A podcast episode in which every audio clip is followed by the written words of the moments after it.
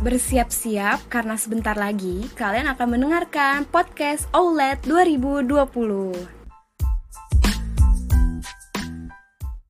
Hai Hai Smartier. Baik lagi bersama gua Ais dan dan, gue Rafli. di podcast Manti Bersuara. Di ber- Ja- Jadi kali ini kita bakal bahas sesuatu yang masih ada kaitannya sama awal nih guys. Bukannya kemarin udah ada episode tentang owl ya? Terus bedanya apa Anis?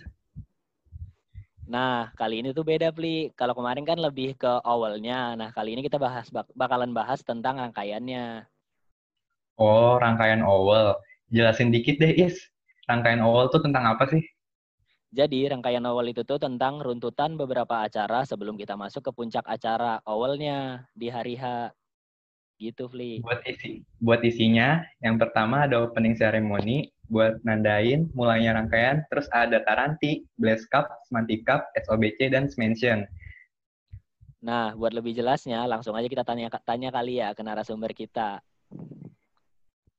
Hari ini kita ditemenin beberapa narasumber yang kece-kece nih yang tahun kemarin terlibat pada kegiatan rangkaian OWL 2019.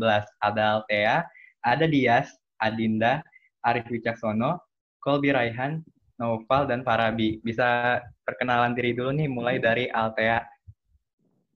Eh, hai, salam kenal. Eh, jadi nama gue Altea dari Divisi Acara Rangkaian All Labs 2019. Oke, nama gue Dias, gue dari Ekskul Teater Air, dan di awal tahun lalu posisi gue sebagai salah satu pengisi acara, atau lebih tepatnya salah satu pemain di kolaborasi Ekskul. Halo, jadi nama gue Adinda dari perwakilan Ekskul Yasta. Di Taranti 8 kemarin, posisi gue sebagai wakil ketua. Lanjut, Arif. Halo semua, kenalin nama gue Muhammad Arif Wicaksono. Gue di sini mewakili Eskul Blaze Manti. Di Blaze Cup 2019 kemarin, posisi gue sebagai ketua pelaksana. Ya, kita lanjut ke Lanjut. SOBC. Ya, halo semuanya. Nama gue Kolbi Raihan. Gue di SOBC tahun kemarin berada di posisi sebagai ketua pelaksana. Lanjut yuk ke Semantikap. Ayo Semantikap. Futsal. Ya, halo nama gue Noval Dava. Di Semantikap terakhir gue jadi bendahara. Nah, yang terakhir nih dari Musik Soul. Halo, gue Farabi, gue ketua dari Musik Soul. Untuk Musik Soul tahun lalu, di rangkaian awal, gue sebagai PJ di perlengkapan Smention. Oke, karena narasumber kita udah pada ngenalin dirinya sendiri masing-masing, kita mulai dari penjelasan singkat mengenai rangkaian. Buat Altea, bisa dijelasin rangkaian OWL itu seperti apa sih? Nah, oke. Jadi eh, pertama-pertama dari rangkaian awal itu ada yang namanya opening ceremony. Nah, opening ceremony itu tanggalnya bertepatan deket banget sama demo askol karena itu juga emang buat menunjukkan kepada anak-anak yang masih fresh tuh anak kelas 10. Nah, utamanya dari opening ceremony itu sendiri adalah untuk menyampaikan tema dan konsep secara garis besar soal OWL kita. Dan juga opening itu eh, kan ada pertunjukan dramanya ya, di mana drama tersebut itu ada hubungannya dengan kolaps yang gue pegang di hari H. Dan setelah opening ceremony ada yang namanya Smarty Fest. Nah, Smarty Fest ini konsepnya bazar-bazar gitu loh. Jadi di sana ada yang jualan jualan makanan, jualan minuman dan lain-lainnya. Eh, di mana di Smarty Fest itu utamanya adalah Smarty mencari bakat. Dan di Semanti Mencari Bakat itu, seluruh warga Semanti dengan bakatnya apa pun, mau menari, berjoget, berlawak, segala macem tuh bisa langsung maju aja ke stage, mempertunjukkan bakatnya sangat hebat, dan siapa pun pemenangnya bisa muncul di hari H Owl, dan mereka akan menunjukkan kembali bakat-bakat mereka yang sangat luar biasa. Nah, selanjutnya di setelah Semanti Fest itu ada eh, rangkaian-rangkaian yang dibuat oleh eskul-eskul dari Semanti itu. Contohnya Taranti yang dibuat oleh Esta, terus ada Blast, terus ada Semantion, dan lain-lain. Dan pemenang dari rangkaian-rangkaian eskul tadi, event-event eskul tadi itu bakal dipanggil juga ke awal puncak hari H buat jadi free guest. Kalian juga mereka dibagiin piagam di atas stage. Dan yang terakhir tentunya acara hari H pas kemarin itu tanggal 29 September 2019 ya yang di Velfest. Pokoknya itu emang acara puncaknya lah yang ditunggu-tunggu. Oke, wah jelas banget nih ya penjelasan dari masuk dalam Ngomong-ngomong. Ngomong-ngomong masalah opening ceremony nih. Kemarin tuh opening ceremony kayak gimana sih? Kegiatannya kayak Hmm. gimana? Nah, pas opening ceremony itu, tujuan utama dari opening ceremony itu adalah acara simbolik ya, eh, untuk mengawali semua rangkaian OLED secara keseluruhan. Eh, dan itu juga menandakan bahwa ke depannya bahwa akan ada acara yang jauh lebih seru lagi menunggu. Dan di situ juga diperkenalkan eh, soundtrack OLED yang judulnya Path Richer yang mengawali me- seperti menemani perjalanan kita kemarin tuh menuju OWL di hari puncak hari H itu. Dan selain itu tentunya eh, opening ceremony itu gunanya untuk kenalin Semanti, terutama eskul-eskulnya ya. Jadi bikin semacam kreasi pertunjukan drama itu dan juga mempromosikan segala kehebatan eskul-eskul Semanti. Nah, ngomong-ngomongin soal rangkaian, kan itu ada hubungannya sama ekskul ya antara pihak panitia sama pihak ekskul. Kira-kira gimana sih sinergi dari pihak panitia sama pihak ekskul tuh? Nah, ini gue suka banget sih. Kayak semacam hubungan timbal balik gitu gue liatnya. Apa sih? Pokoknya benar-benar memuaskan banget sih. Eh, dari panitia OLAP sendiri itu kan eh, udah pasti ngasih bala bantuan kepada panitia dari event-event eskul kalau misalnya mereka butuh. Misalnya kalau misalnya ada yang butuh D2, gambar imposter, atau bikin pamflet segala macem.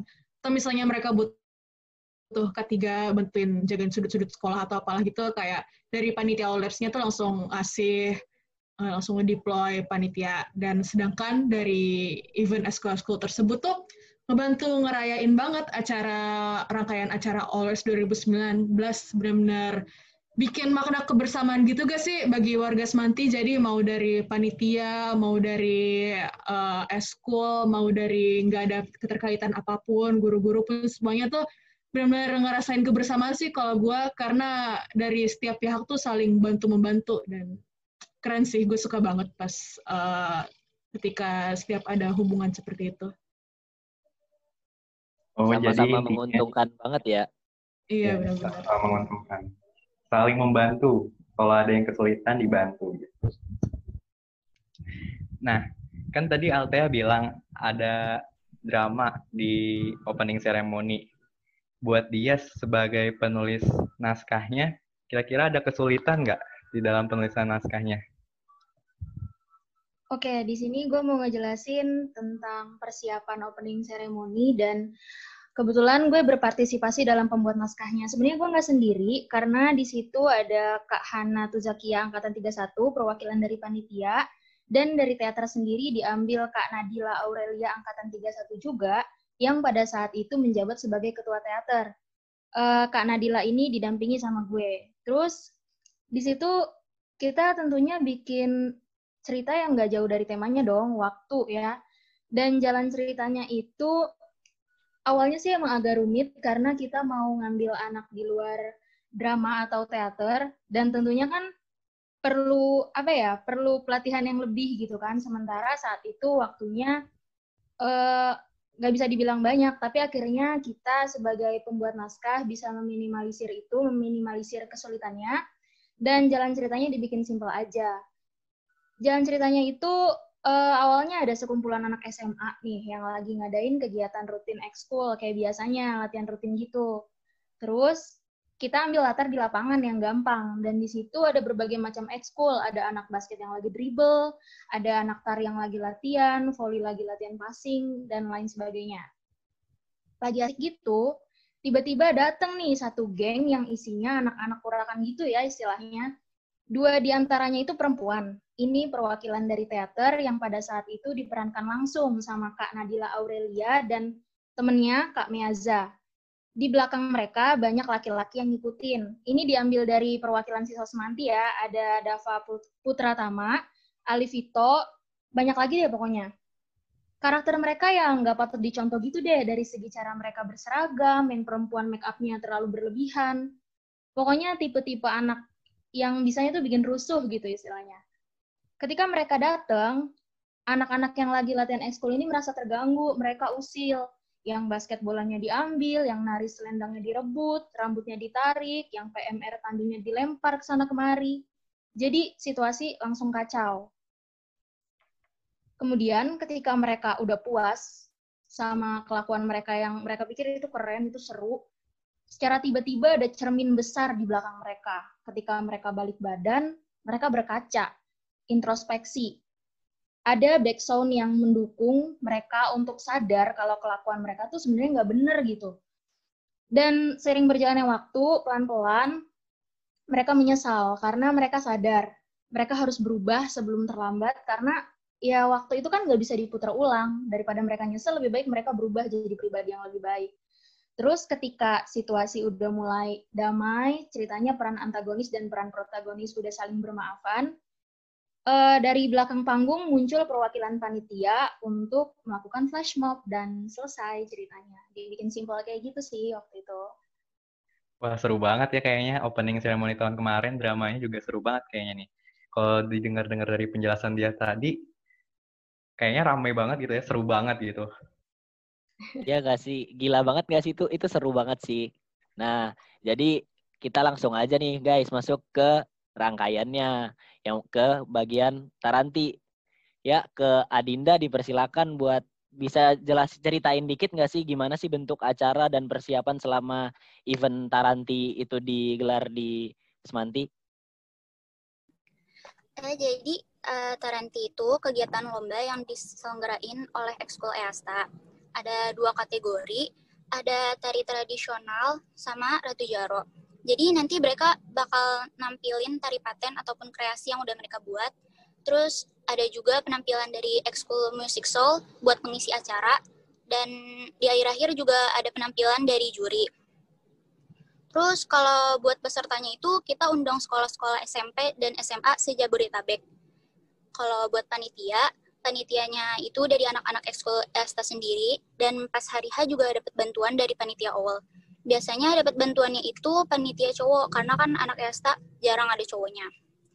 Kalau buat persiapan sih uh, ekskul ESTA itu udah nyiapin dari hamil 10 bulan sebelum tarantinya. Udah sih, segitu aja. Oh iya guys, by, by the way kemarin di uh, Taranti gue jadi panitia dari uh, panitia awal ya. Oke, uh, kayak kayaknya sekian ya guys penjelasan dari Taranti. Kita lanjut ke rangkaian selanjutnya. Kita ke Blast Cup. Silak dipersilakan untuk Arif dijelasin gimana sih kira-kira uh, bentuk sama persiapan selama event itu digelar di Semanti. Bisa diceritain dikit? Iya, jadi Blast Cup itu pada dasarnya sama aja kayak turnamen olahraga pada umumnya. Jadi Blast Cup itu kompetisi basket antar sekolah di sekitar Depok dan Bogor. Persiapannya juga sama aja, ngumpulin kontrib, sponsor, baru nanti siap-siapin uh, perlengkapan-perlengkapan yang dibutuhin kayak shot clock, lapangan dibersihin, dan lain-lain. Terus untuk peserta dari Blast Cup 2019 kemarin itu banyak banget ada dari SMA 1, SMA 2, SMA 6, SMA 8, sampai SMA 2 Cibinong juga ada. Wah. Nah, kebetulan Blaze Cup 2019 kemarin itu mengundang uh, Pak Wakil Wali Kota, Pak Pradi, buat membuka acara kita jadi makin meriah gitu. Wah, keren banget mengundang Wali Kota. Iya keren banget sih itu. Selama, selama penyisihan nih, kan di Semanti tuh penyisihannya, bawa penyisihannya. Pas semifinal sama finalnya di diadain di mana? Oh iya, jadi uh, buat uh, regulernya kita adainnya di sekolah. Terus kalau pas sudah masuk semifinal finalnya kita ngadainnya di Gor Kostrat Cilodong. Nah, dari uh, turnamen Blast Cup ini kan Semanti ngirim tim dong pencapaiannya apa gitu?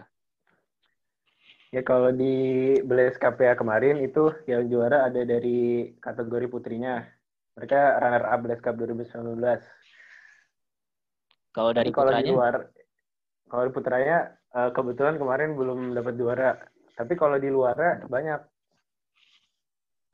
Oh. Contohnya juara satu LPI